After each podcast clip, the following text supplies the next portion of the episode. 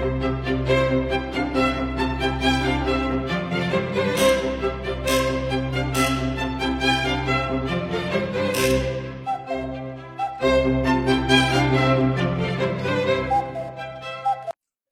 位好，我是许军老师，很高兴呢，今天来讲一讲呢一个这样的一个话题，叫呢女方哦比男朋友的收入要高，那要不要花这个男朋友的钱呢？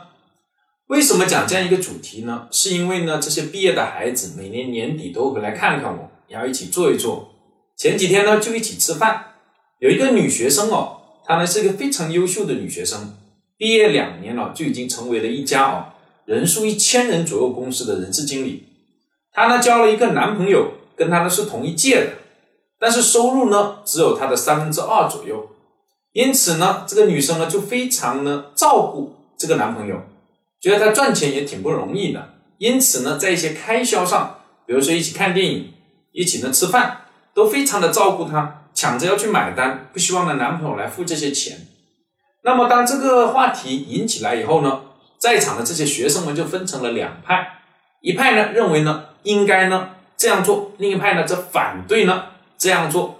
最后呢就要我这个老师哦来给大家呢做一个裁判。那徐老师的意见是什么样的呢？徐老师的意见是，如果你希望你的男朋友爱你，那么你就要花，而且要死命的花。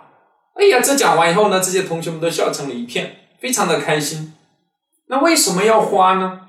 这是因为心理学有这样一个原理，叫栽花效应，就是自己种的花，你会觉得特别的香。为什么呢？因为你有了投入，投入的越多，认同越高的一个程度越高。这是一个大概率事件，就是你投入东西越多，哎，你就越倾向于认同它。就比如说了，哎，孩子哦，永远都是自己家里的好，哪怕我们经常说。别人家的孩子好，别人家的孩子怎么样？到让你跟孩子跟别人家换一下哦，那大概率是不同意的。还是自己家的孩子呢？好，为什么呢？因为这是你投入大量投入的产出呀，所以你会非常非常的认同这个事情。这呢只是一个案例了。那回到我们这个男女朋友的这个主题上来，那如果你想要你的男朋友爱你呢，你就要使得他对你增加更多的投入。但是这里要注意几点。第一点，投入的东西必须是对于他来说相对重要的东西。如果是不重要的，那么这种投入感呢会很低。比如说呢，对于一个富二代来说，他在你身上花钱，代不代表爱你呢？一般是不代表的。为什么呢？因为钱对于他来说并不是什么重要的东西，所以呢，这并不代表爱你。这也就很好解释呢，为什么很多白手起家的这种夫妻或者恋人到后面呢分开了？刚开始的时候，男的没什么钱，很愿意为女的花钱的，这是真爱哦。因为钱对于当时的他来说是一种非常重要的东西。而白手起家以后呢，依然愿意为你花钱哦，并不代表是爱你的，因为钱对于他那个时候的他来说已经不是那么重要了。可能更重要的呢是时间，所以当他很忙很忙的时候，依然愿意花时间来陪你。那么这才是真的呢，爱你。除了这第一个要注意的以外呢，第二还要注意一个男性尊严的问题。这个呢很好理解，徐老师呢就不过多的展开。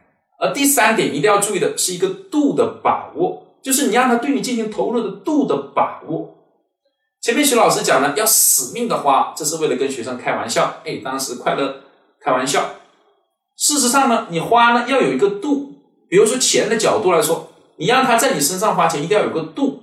一旦超过他心理承受的范围呢，哎，叫物极必反。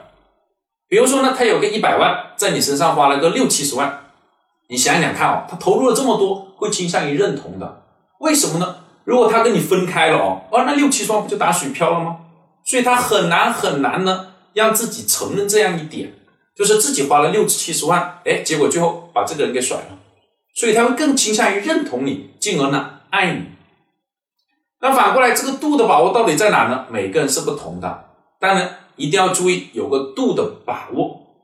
好，关于这样一个话题呢，就讲到这里，谢谢大家。